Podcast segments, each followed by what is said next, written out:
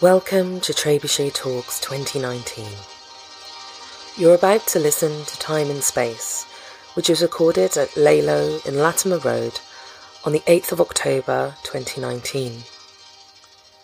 Time and Space was also the title for Trebuchet Issue 6, and these talks include two of the artists that were featured in the issue. Our guests on the night were digital artist Alex May, who was talking about painting objects in a dynamic space. Visual artist and filmmaker Jordan Baseman, he was talking about psychohorology and radio influenza. And dark matter physicist Malcolm Fairbairn, He's a professor at King's College London.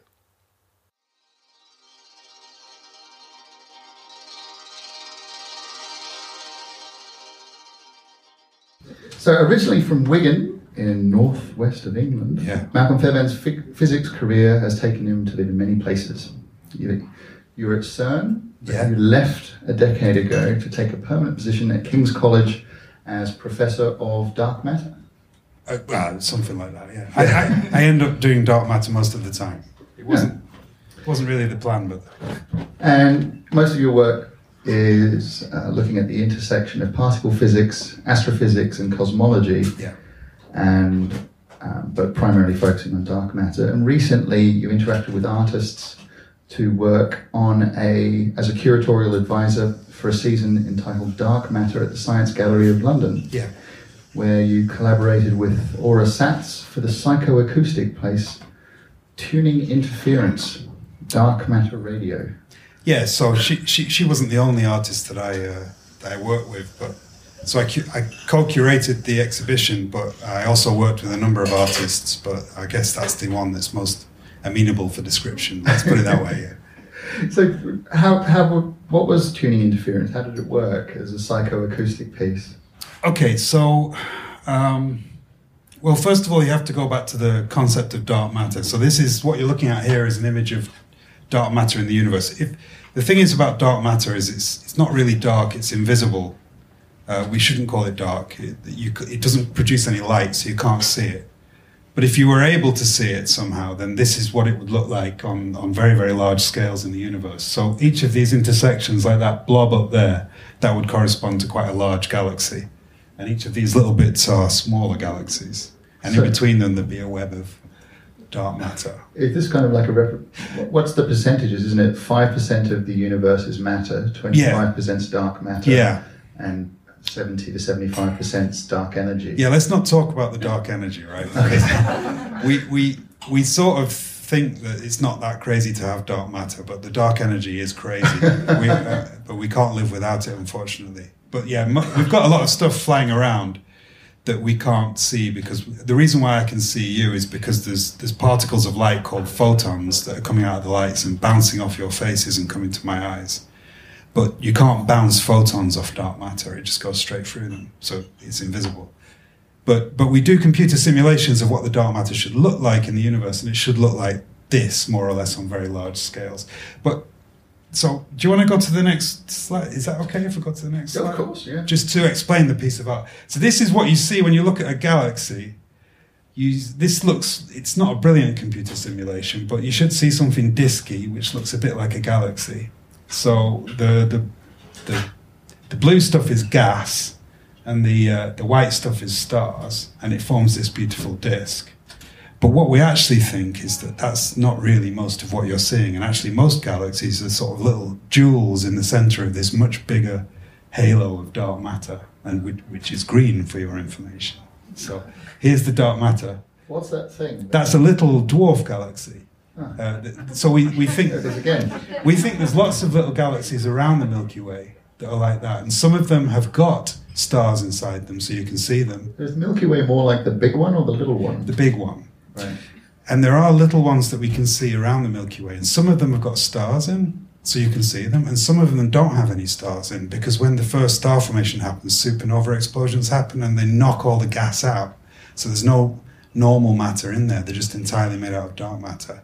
Now, the reason why I'm showing you this is because what this t- we believe that there's dark matter everywhere inside the galaxy, and in this room there's dark matter. The ironic thing is we do, we know the density of dark matter in this room in kilograms per meter cubed, and we know how quickly it's moving, but we don't know whether it's made out of lots and lots and lots of tiny little particles or only very very few very big particles, and we can't tell because we can't bounce light off it. Mm. But the piece of art that you were asking me about was based upon a simulation of dark matter in a galaxy. So someone had done a computer simulation, scientists, friends of mine in, in Germany, had done a simulation of dark matter in the galaxy. Uh, and in a galaxy that's quite like the Milky Way. And the idea was that um, you'd sampled uh, 10 positions around the disk of that galaxy and sort of monitored the dark matter in that simulation how it was changing over time. And the artist, Aura Satz, uh, she converted aspects of the dynamics of the dark matter and what it was doing in the simulation, for example, its motion and its, uh, its vorticity, whether there was a sort of a crosswind where that. If you imagine somehow having 10 outposts around the galaxy where somehow there were observers who somehow could listen to the dark matter and listen to whether there was uh, whether how quickly it was moving and whether there was a crosswind. It, it affected various aspects of the So sound. is it kind of positional? So it gave a Yes. sense of being somewhere in relation to moving sound. so this is this is the piece of art that we developed. The, well mainly aura. That's not aura. That's uh, just one of the uh, people who worked at the gallery wearing a nice dress.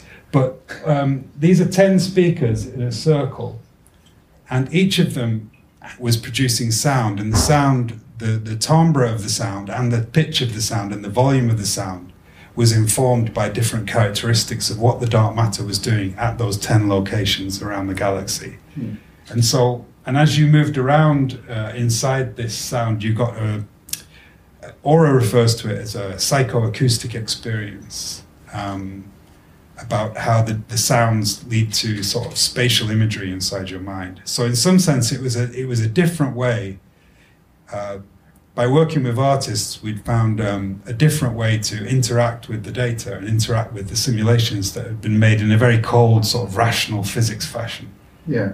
And, um, and it was quite, uh, it quite a nice piece. So with with dark matter, they I mean everyone's looking they're looking for uh, direct detection, which is kind of direct evidence of it being there, which So that's is, when which it is comes much- in and bounces off you. Yeah, and Yeah. Whereas indirect is where you, I guess, see it bounce off someone's else's head and you watch their head move. And there's a reasonable amount so far of indirect data, but not direct. So this kind of psychoacoustic thing is actually fits quite closely within that, where you have an indirect experience of the effect of dark matter moving. Yeah. So, just to go back to those terms that you brought up, we have this idea of direct detection of dark matter, and that's the idea that as the dark matter passes through our rooms and our laboratories, we can somehow stop it and sort of make it make a machine go bing as it hits it. And that's what people are doing all over the world, trying to catch the dark matter in various different ways in that way. But then the idea of indirect detection, as you say, is when you look out into space and you look at the dark matter either annihilating with itself and producing gamma rays, or you look at its effect on other things like the motion of stars. And um, there is a huge amount of evidence for its effect on the motion of stars, which is why we think we need dark matter. Because we, we, don't, we don't want dark matter because it's a huge problem, but unfortunately we, we seem to need it. And, but this um, so that yeah, indeed, this sort of psychoacoustic array of speakers would be a different take on the uh, the way of observing indirectly dark matter, I suppose. Yeah. So with, I mean, we didn't want to talk about dark energy, so I'll, I'll Can do, can do. I've written Oh, yeah? papers on it. Yeah, Oh, yeah, okay. sure. Yeah, yeah, So, yeah, yeah. so if I think the, the, the audience is, is, is crying, baying for, for Okay. discussions of what is dark energy? Right. So, dark matter is not really that unusual.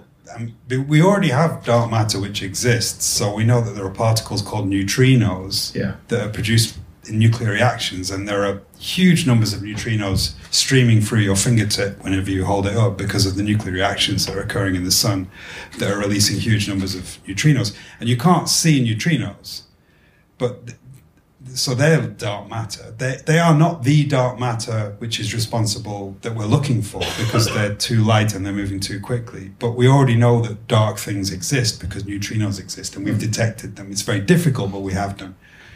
Um, so the idea is that dark matter is another particle that's like a neutrino that's even more difficult to detect and slowly moving. So it's in some sense it's just a bit it's quite rational to have such a particle. But dark energy is something completely different. It's like um, it's not a particle. It's an energy field that's everywhere in the universe. And as the universe expands, the dark matter and the normal matter gets spread out and it gets diluted. As the universe gets bigger, the dark matter gets spread out and there's less of it in any given meter cubed because it's spread out over a larger distance. The dark energy it doesn't get spread out. As the universe expands, it's almost like more of it appears to fill the gaps, such that the density in any given meter cubed is always the same. Mm. So it really is some kind of mysterious energy field. Now we, we, we have such kind of energy fields in our in some of our physical theories. So for example, the Higgs field, which we also have evidence for the existence of with the discovery of the Higgs boson, which is essentially when you give the, the Higgs field a smack and it rattles a little bit. That's what that's what a Higgs boson is, and um, so that kind of thing seems to work. So those ideas seem to work. But the thing is that the, the Higgs field is not the dark energy field. So we, we don't know what that is. Why do you think people have kind of been drawn to the idea of dark matter, possibly because it's got a cool name, as being as having almost magical properties? So people are sort of pseudoscientifically explaining various things related right. to it. What, what's your imp- impressions of that? Well, I, I, think I think it's natural for people to put. Um, I, I, mean, it takes me back to visiting um, visiting a museum in Denmark where the Vikings used to have um, this. They've got this gold chariot which is pulling the sun across the sky, right? So the edge of your scientific knowledge, or whatever's beyond your scientific knowledge, you always associate with strange things and make connections that are not really true. And then when you learn a bit more about the universe, those things which are, were previously a little bit magical, yeah. they're no longer magical anymore. So the edge of knowledge is always, I think, is always open to misinterpretation by people in society in general. So does that mean you're a wizard? Because well, you're working. yeah, I've, I've, I've never encountered a sorting hat. And I'm slightly worried about which house I'd be put into, but yeah. I, I just I have a question. Um, cosmologically speaking, there is an idea that dark matter is a kind of a relatively trendy new thing, and older galaxies actually have less dark matter. Older galaxies, right? But um, as you're aware, you know, DSFG 850.95 has radically changed what people thought about that, and that, you know, older galaxies can have dark matter too. Right. What do you think about that?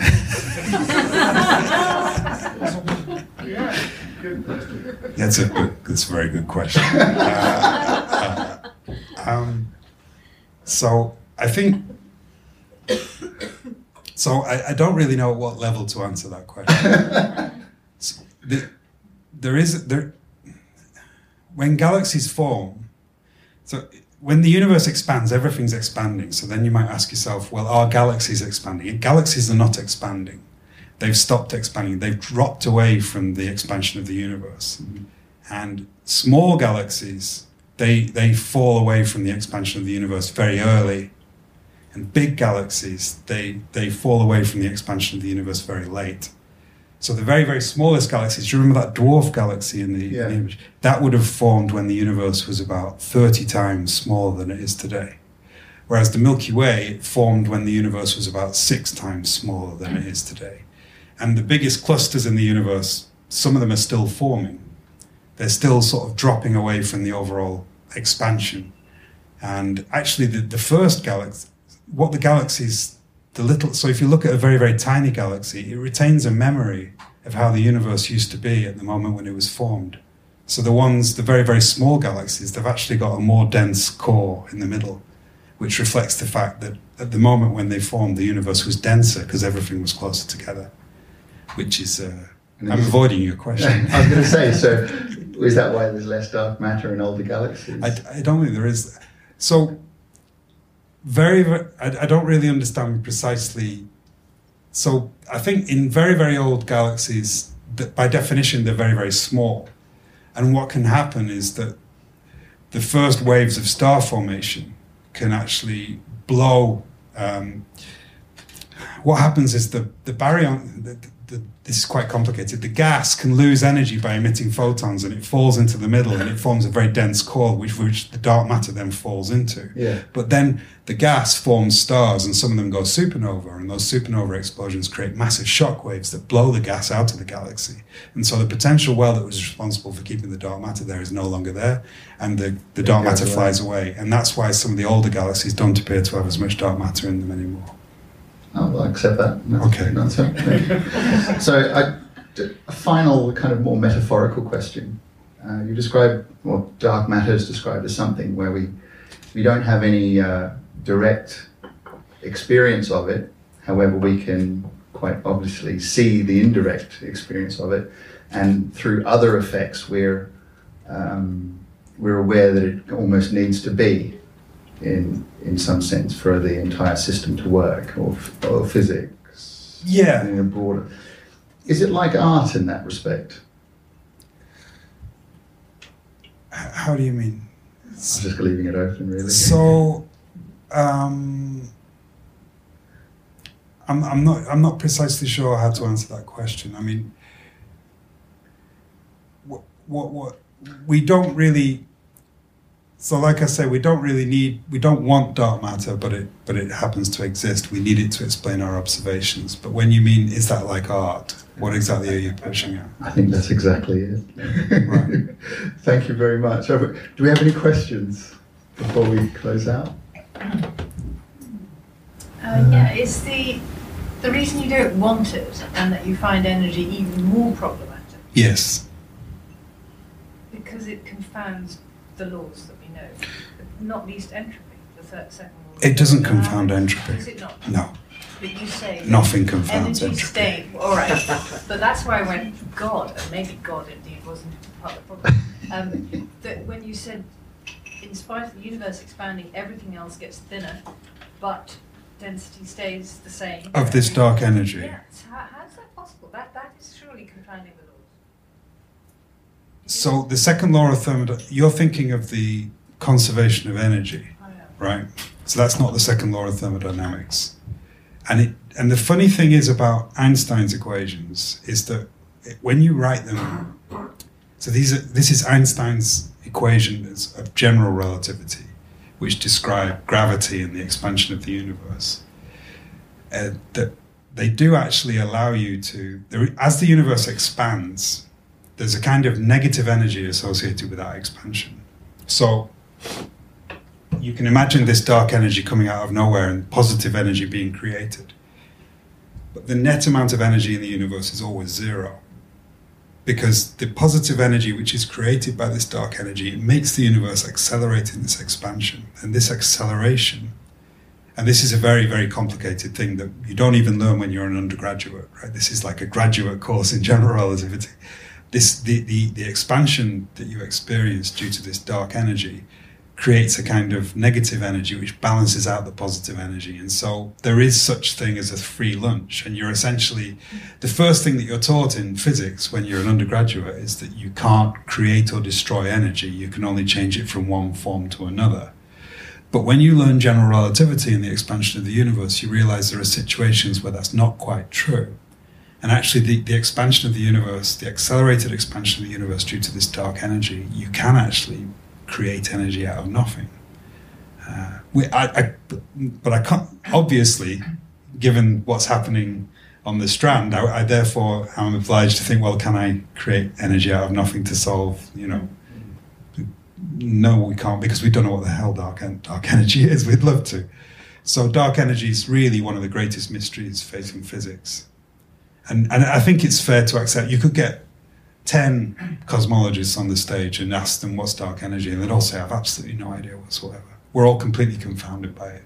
But, but everybody who I know has spent a long time trying to make the universe work without this dark energy component completely fails. And I've spent quite a few years trying to figure out if it could be our misinterpretation of the universe, which is making us falsely believe that this dark energy exists. And uh, I, I don't think it is.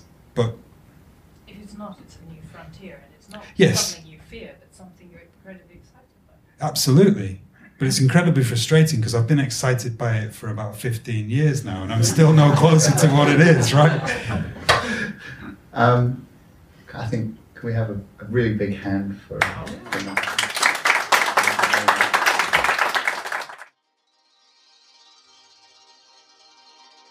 You've been listening to Trebuchet Talks. Thanks for listening, and if you like what you heard, please subscribe.